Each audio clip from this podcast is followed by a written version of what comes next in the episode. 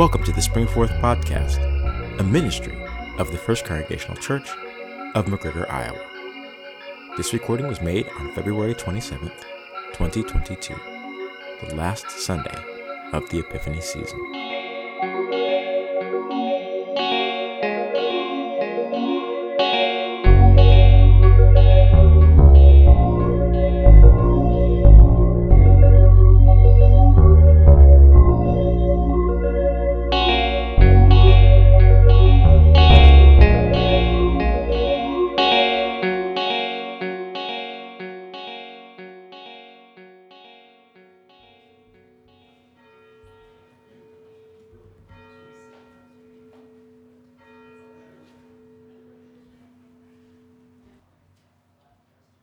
Good morning.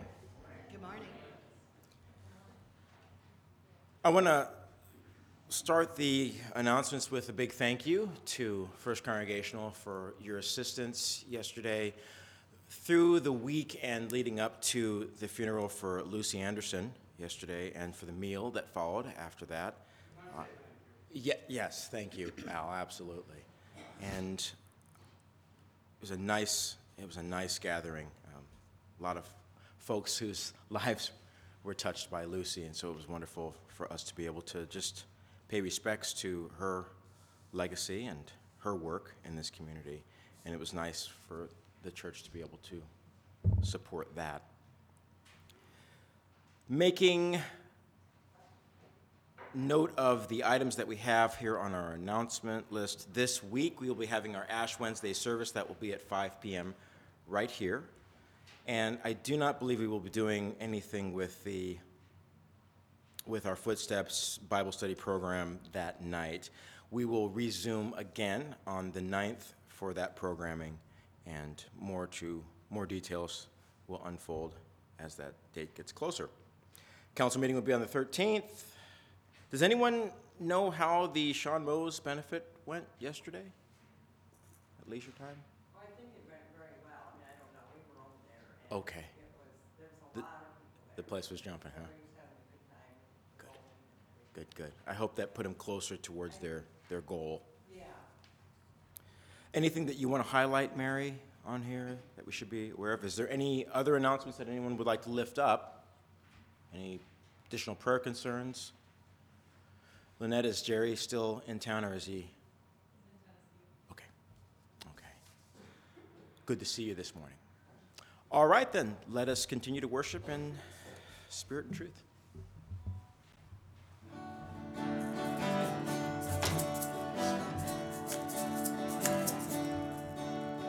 Come, now is the time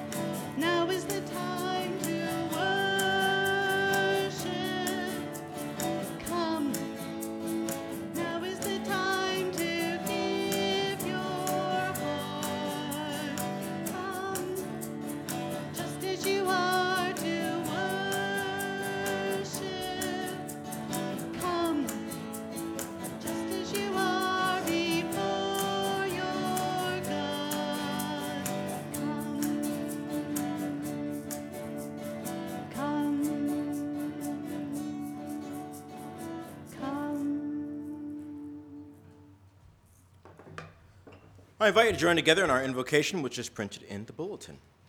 God be with you. and also with you. Let us pray. O God, who before the passion of your only begotten Son revealed his glory upon the holy mountain, grant to us that we, beholden by faith the light of his countenance, may be strengthened to bear our cross, to be changed into his likeness from glory to glory.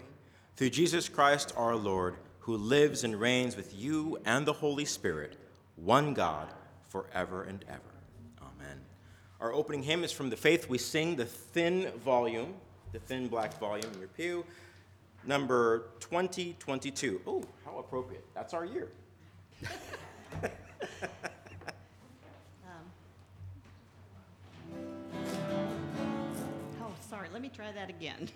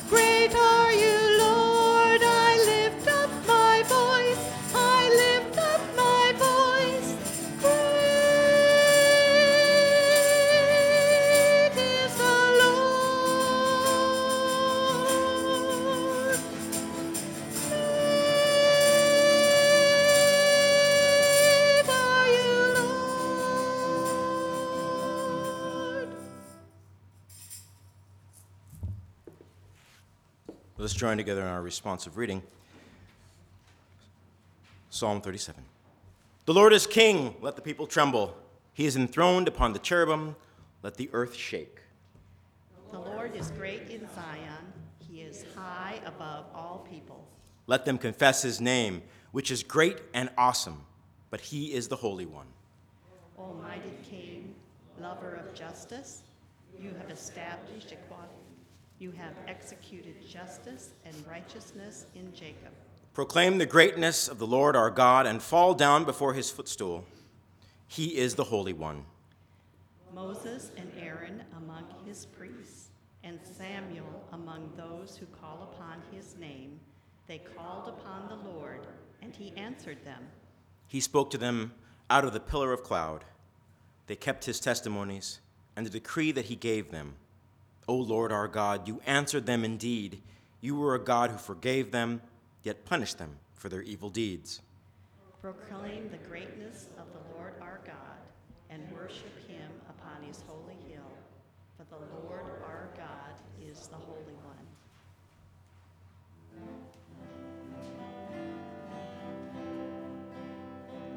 Glory be to the Father and to the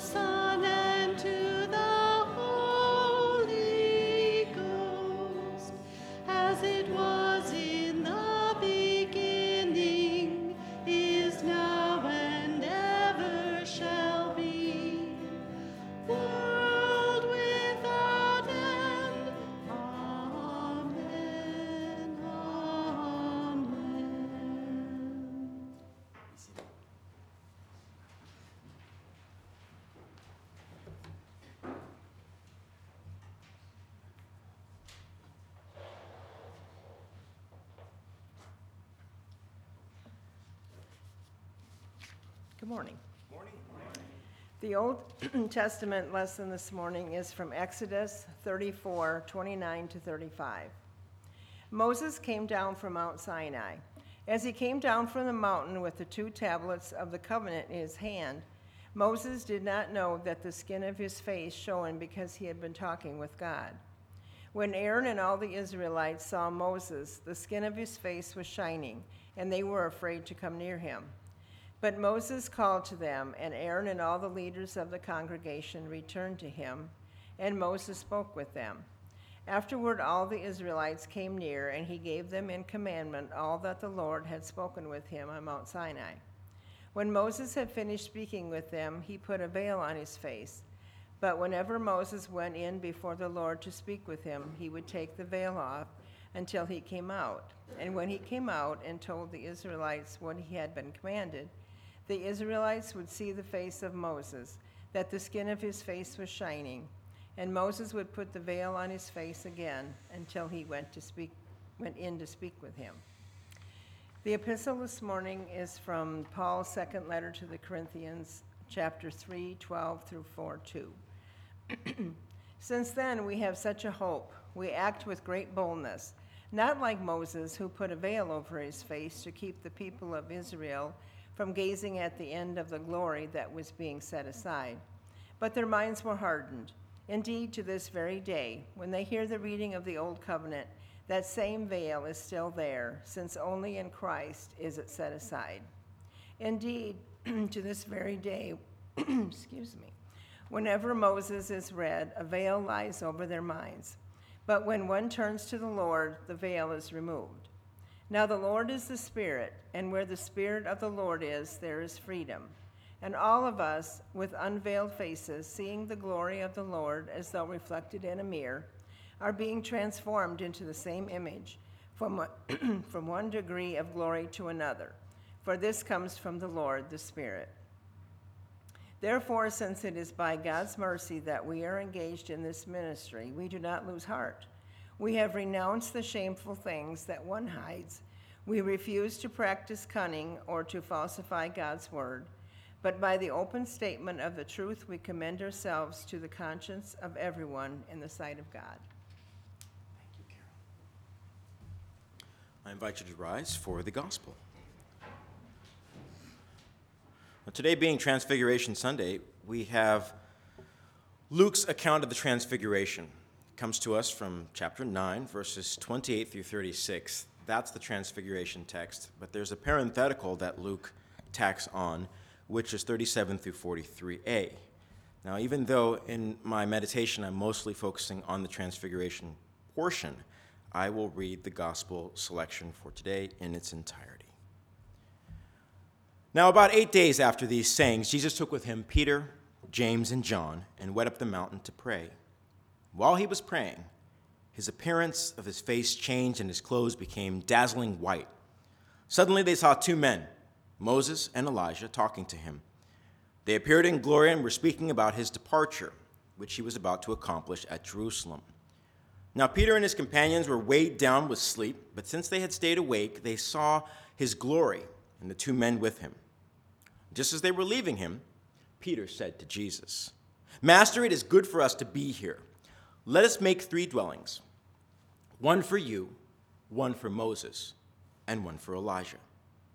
Not knowing what he said, and while he was saying this, a cloud came and overshadowed them, and they were terrified as they entered the cloud. There, a voice came and said, This is my son, my chosen. Listen to him. And the voice had spoken. Jesus was found alone, and they kept silence in those days and told no one the things that they had seen. On the next day, when they'd come down from the mountain, a great crowd met him. Just then, a man from the crowd shouted, Teacher, I beg you, look at my son. He is my only child. Suddenly, a spirit seizes him, and all at once it shrieks, convulses him until he foams at the mouth. It mauls him, it will scarcely leave him. I begged your disciples to cast it out, but they could not. Jesus answered, You faithless and perverse generation, how much longer must I be with you and bear you? Bring your son here. While he was coming, the demon dashed him from the ground in convulsions. Jesus rebuked the unclean spirit, healed the boy, and gave him back to his father. And all were astounded at the greatness of God. May the Lord bless the reading and the hearing of his holy word. You may be seated.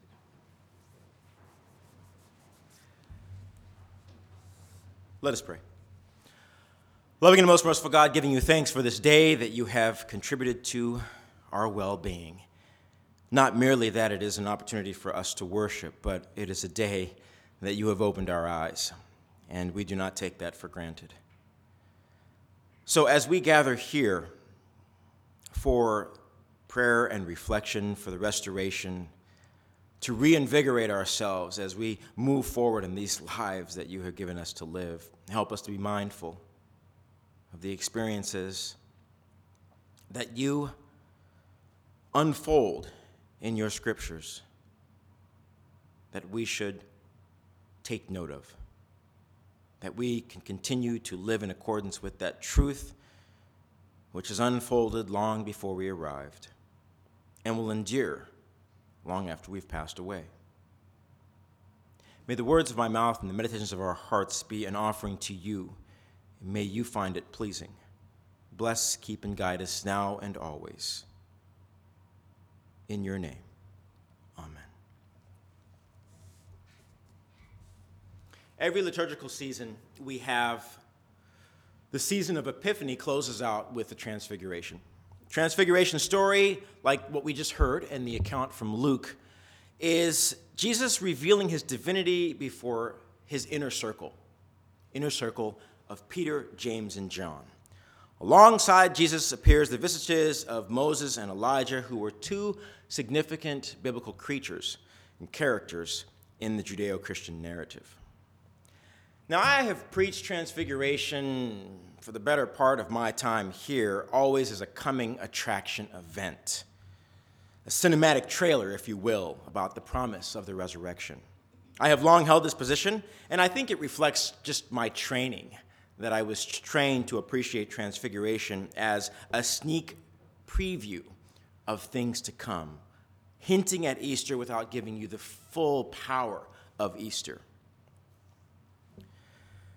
Now, this is significant because this is a mountaintop moment in which we have these two figures who are very important in the Christian narrative.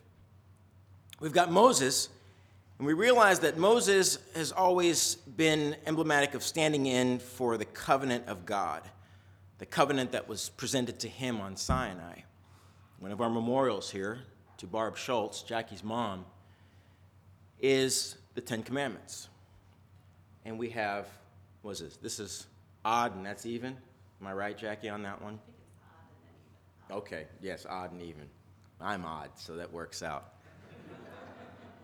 But wait, what I always like to gesture to these now, I, always, I gesture anyway, but I like to gesture to these because it's always our little reminder of not only the covenant that God has established with people that he, he rescued, but it's also an opportunity for us to have a refresher in case we're ever a little rusty on our Sunday school. We can just sort of zone out and, and do a memory game. So Moses has always been, in the transfiguration appearance, has always stood in as a reminder of this law that God gave to the people that he rescued from Egypt. And then we have the prophet Elijah whose work was trying to call the people of Israel back to repentance.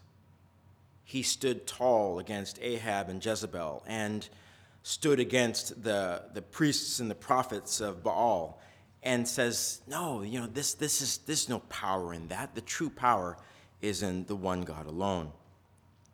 So we have these two figures because I have always been instructed that Jesus brings these two characters into, into harmony through his ministry, through his incarnation. He fulfills the law of God, yet he also completes the prophecy that God has enacted. So I will always hold this understanding of the transfiguration because it's just how I'm, I'm wired. But today I want us to consider a different interplay between these characters in a different light. Moses and Elijah would have existed as historical figures to Peter, James, and John. To catch glimpses of them in this sort of altered state experience would have been mind blowing for them. They would have known them from their reading of the Torah, they would have known them from their historical readings in synagogue. These were historical figures for them, as they are for us. Now, these disciples would have already formed an opinion about who Moses and who Elijah were on the basis of what their history would have taught them. For the sake of example, we're going to place ourselves in their position today. Today, we explore the fact that we have to look back to move forward. Human civilization is such that each successive generation builds on the foundation of previous generations. We stand on the shoulders of our ancestors. They inform directly and indirectly our actions. As we remember those who came before us, we do gain a sense of ourselves. Now, Moses and Elijah are not supplanted by Jesus. He's in conversation with them. They manifest as part of this vision as a result of entering into conversation with him about his soon to be crucifixion and the way that he will exit, and then, of course, his resurrection. So they're having this conversation because they realize that he is continuing on the work that they began. And those disciples that Jesus plucked to join him in that experience will take it even further. We pride ourselves in our individuality. It's a particular badge of courage, especially in our culture. But are we not really just an amalgamation of our ancestors' greatest hits? Taking myself as an example, many of my pastimes and interests are tacit ways of keeping alive the memories of those who impressed those interests upon me. I do a great many things right now in my life that I saw my father do, even if it was only briefly. And through somehow by involving myself in those same pastimes, those same activities, I keep him alive through those gestures. Walk through the annals of your own life, and you will find that there's an individual that is attached to much of what you do and who you are. For good or for ill, we are shaped by those who come before us. So, why does God grant us this vision of these past figures of Moses and Elijah coming together with this present figure of Jesus and this small group of witnesses? God is doing a new thing. And what I believe that God is trying to do is to assure these disciples that they are on the right track. The cloud that overtakes the mountain is very emblematic of the cloud that overtook Sinai when Moses was up there. And in fact, the people of Israel became distressed because Moses had gone to the mountain to receive the covenant from God, and there was clouds and seems like a storm was raging up there and the cloud had completely engulfed the mountain and they said moses is dead. He's not coming down. Look what's going on. There's a storm going on up there. He's gone. He's lost to us. Meanwhile moses he was in the presence of the divine so he was having a moment and while he was having his moment, the people were like, well, okay, let's get some gold earrings, let's get some gold bracelets together, let's fashion for ourselves our God. Let's fashion for ourselves an idol, and we will say that this is the God that took us out of Egypt. And that's when God had said, Moses, as much as I'm enjoying this conversation, I got to cut it short because the people have lost their minds, and you need to get down there and correct them. Bye. So Moses was none too pleased. But he came down, as the passage that Carol read for this this morning with a veil over his face because the presence of God was, too great to behold. And he didn't want other people to say, you know, what's, what's with that sheen going on there? You know, what's, what's happening with Moses? So he, he veiled his face to sort of mute his presentation for being in the presence of God. It, it, had, it had rubbed off. So God is doing this new thing. The disciples are on the right track. They are students of Jesus. They are learning from him, and they shouldn't deviate from that path. By this point in the narrative, and during the context of Luke's, Luke's ninth chapter, the disciples understand that Jesus is preparing them for his departure. You can read the entire continuity of the ninth chapter for yourselves at your leisure, and you will realize that he has made not one but several instances in which he tells them the Son of Man will be given up. He will be arrested. He will be persecuted. He will be tried. He will be crucified.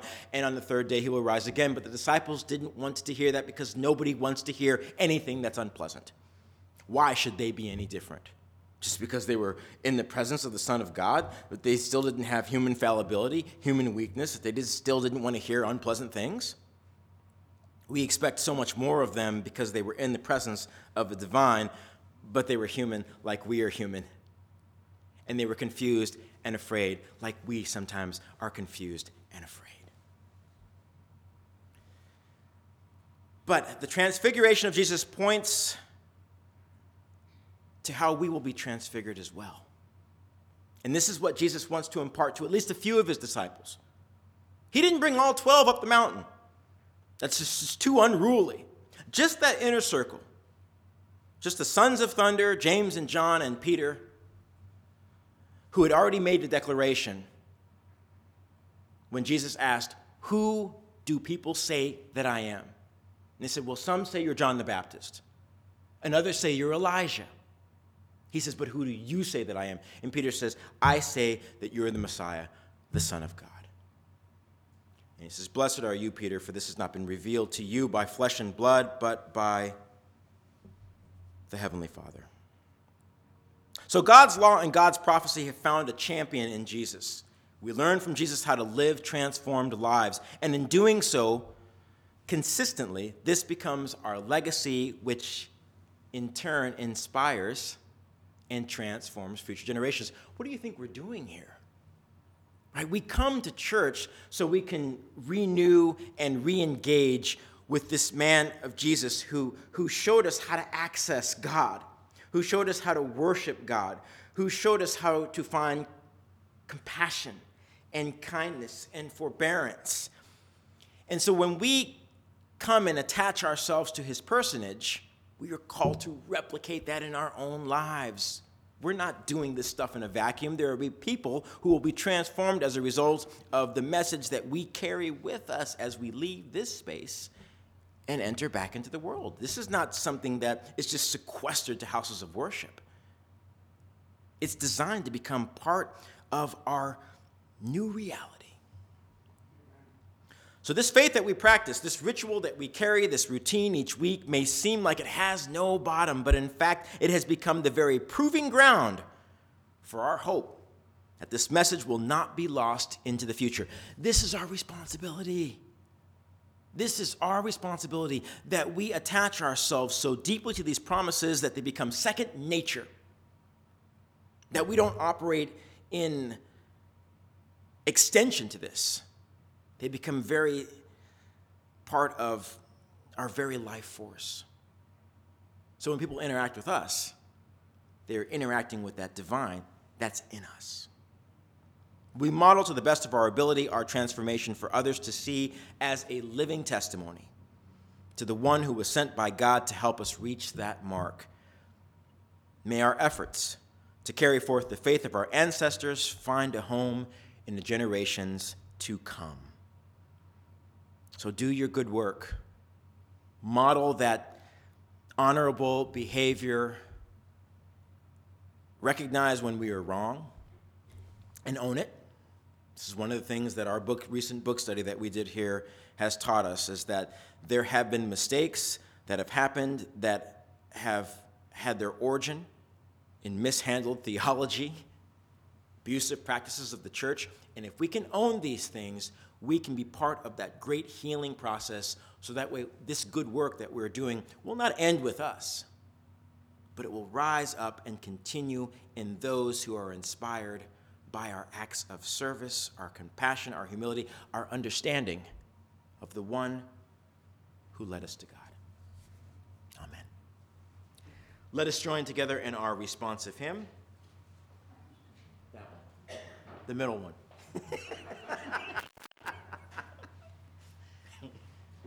We're going to sing uh, We Have Come at Christ's Own Bidding, uh, 2103 in the Faith We Sing, the little book.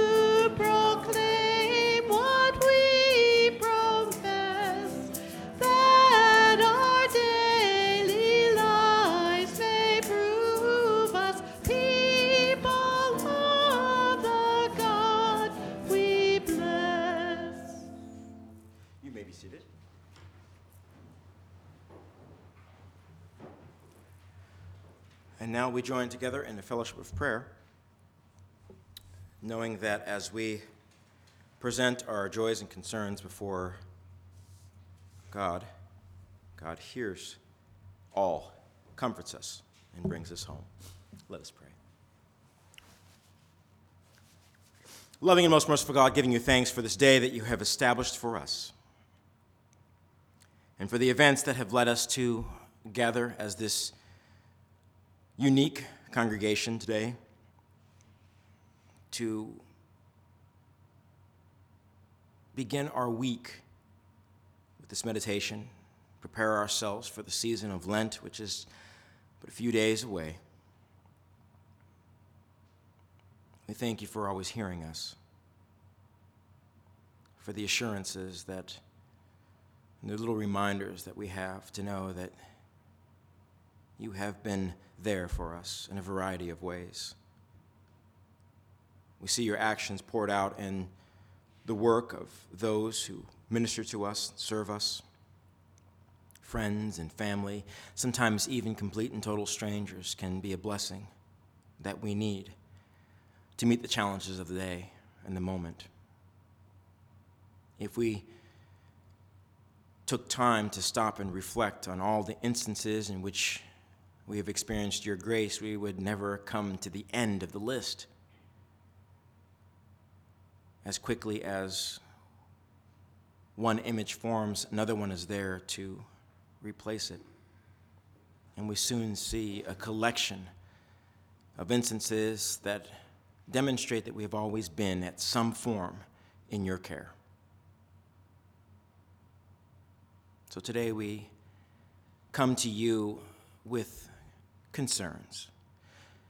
We have concerns not only that are close to home, but we've got concerns about what is unfolding internationally right now. We see neighbors attacking neighbors. We see one country insisting that, well, we like your territory. We think we'll take it. And we ask ourselves, what does this mean? We can't turn away because we know at some point, even what happens on the other side of the globe will ultimately affect us in some way here. We pray for the de escalation of the situation going on in the Ukraine. We pray for skillful diplomacy. We pray for tempered egos, a change of heart, a redirect. And we do our part by not fanning the flames with derisive speech, with incendiary posts, or with a nonchalant attitude about, well, it's not happening here, so it's not really that important. We must always see ourselves as a collective humanity.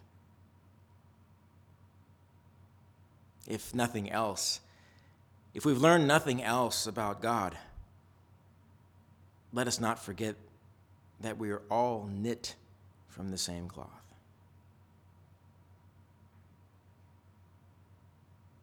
So may we do our part to be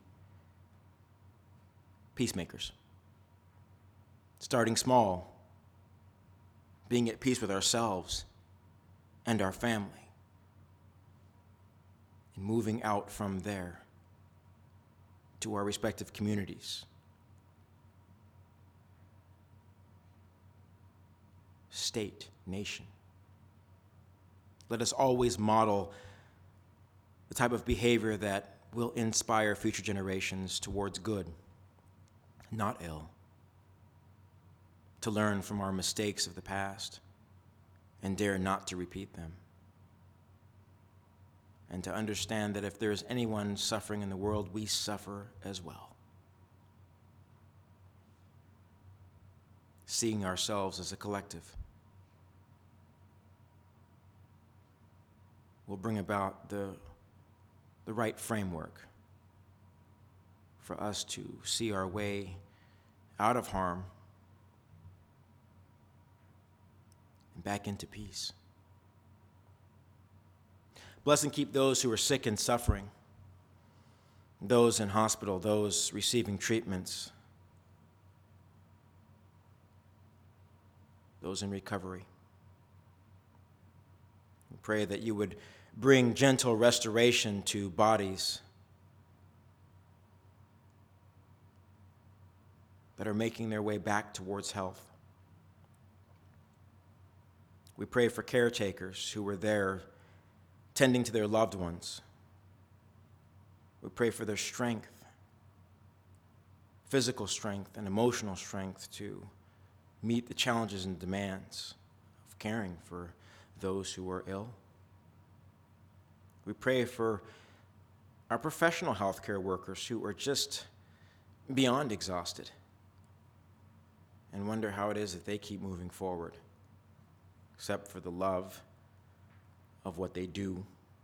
Maybe not every day, maybe not every patient, but there is a desire to want to bring healing.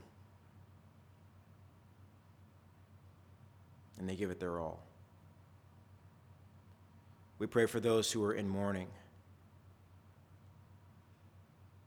Pray for Al, the Rodenbergs, fresh from the funeral of Lucy,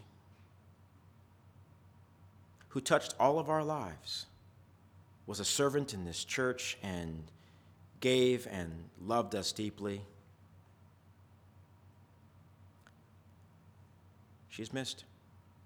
She will always be missed. Pray for the Kanziers. Ask that you be with them in the passing of Kathy. That you bear up Jerry and his siblings. Give him the strength that he needs to accomplish the task set before him, and then to find some rest so he can think about all that he has lost. He hasn't even had time to process. And be with his wife, Lynette. So we don't come to you empty handed. We always have some concerns. We always have something that is there in the forefront of our minds. So receive the prayers of your people as they lift them up to you today in your name.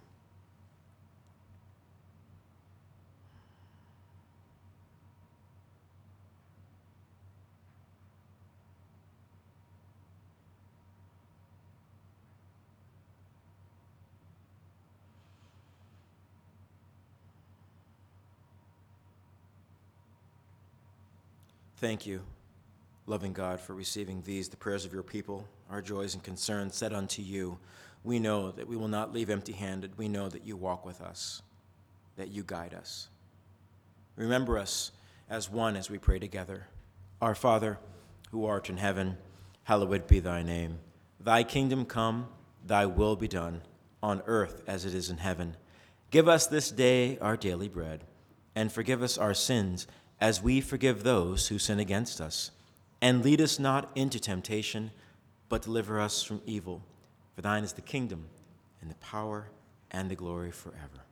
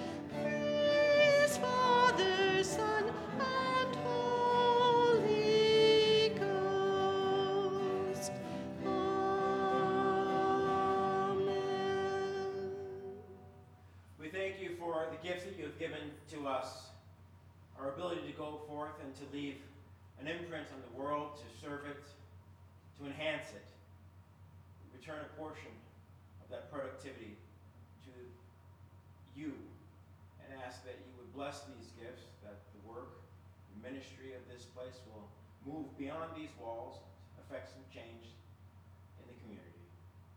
We ask these things for the sake of He who offered Himself for us, Christ our Lord.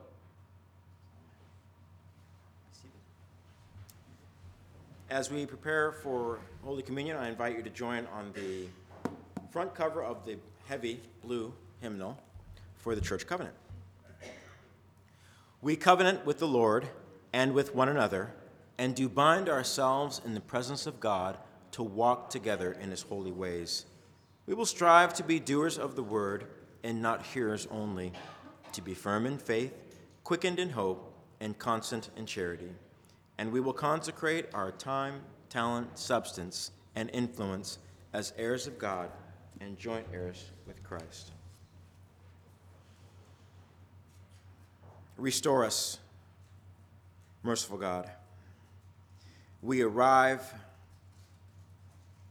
at you bearing the exhaustions of thoughts and maneuvers and things that we have tried to do to make our way through life. And sometimes we just show up and we need to be renewed for poor decisions we've made, which have cost us dearly. It's so wonderful to know that you keep no record of wrongs and that you have instituted this meal that we can be reminded once again of the renewal that your Son brings to us. So may we partake of this meal and be bolstered again to know that we walk in newness of life. Amen. On a night in which Jesus was betrayed, he celebrated the Passover meal with his disciples. He took bread and he blessed it, gave it to his disciples, and says, This is my body given for you. Take and eat in remembrance of me.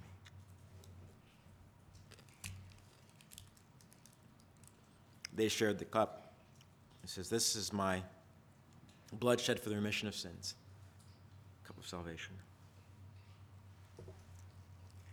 As often as we do eat of this bread and drink from this cup, we do proclaim the Lord's death until he comes again.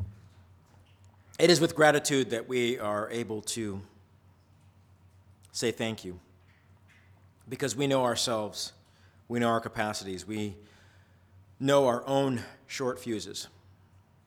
And God, you erase that. You let it go. You remind us that we knew to let it go as well. So, through this meal, you've prepared in advance to serve as a reminder of our redemption. Thank you.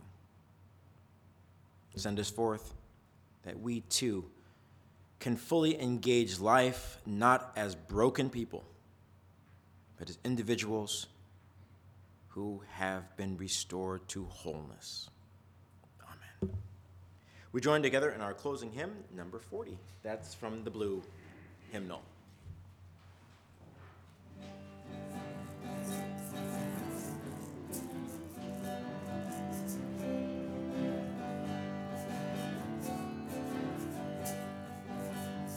Divine, I'm sorry, guys. Let me try that again. love divine, all love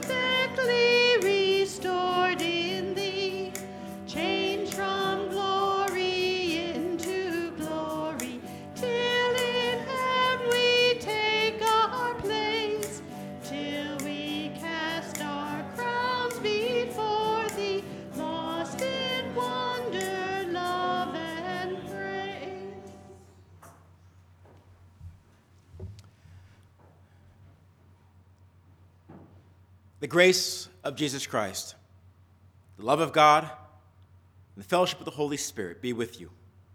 May keep you and guide you now and always.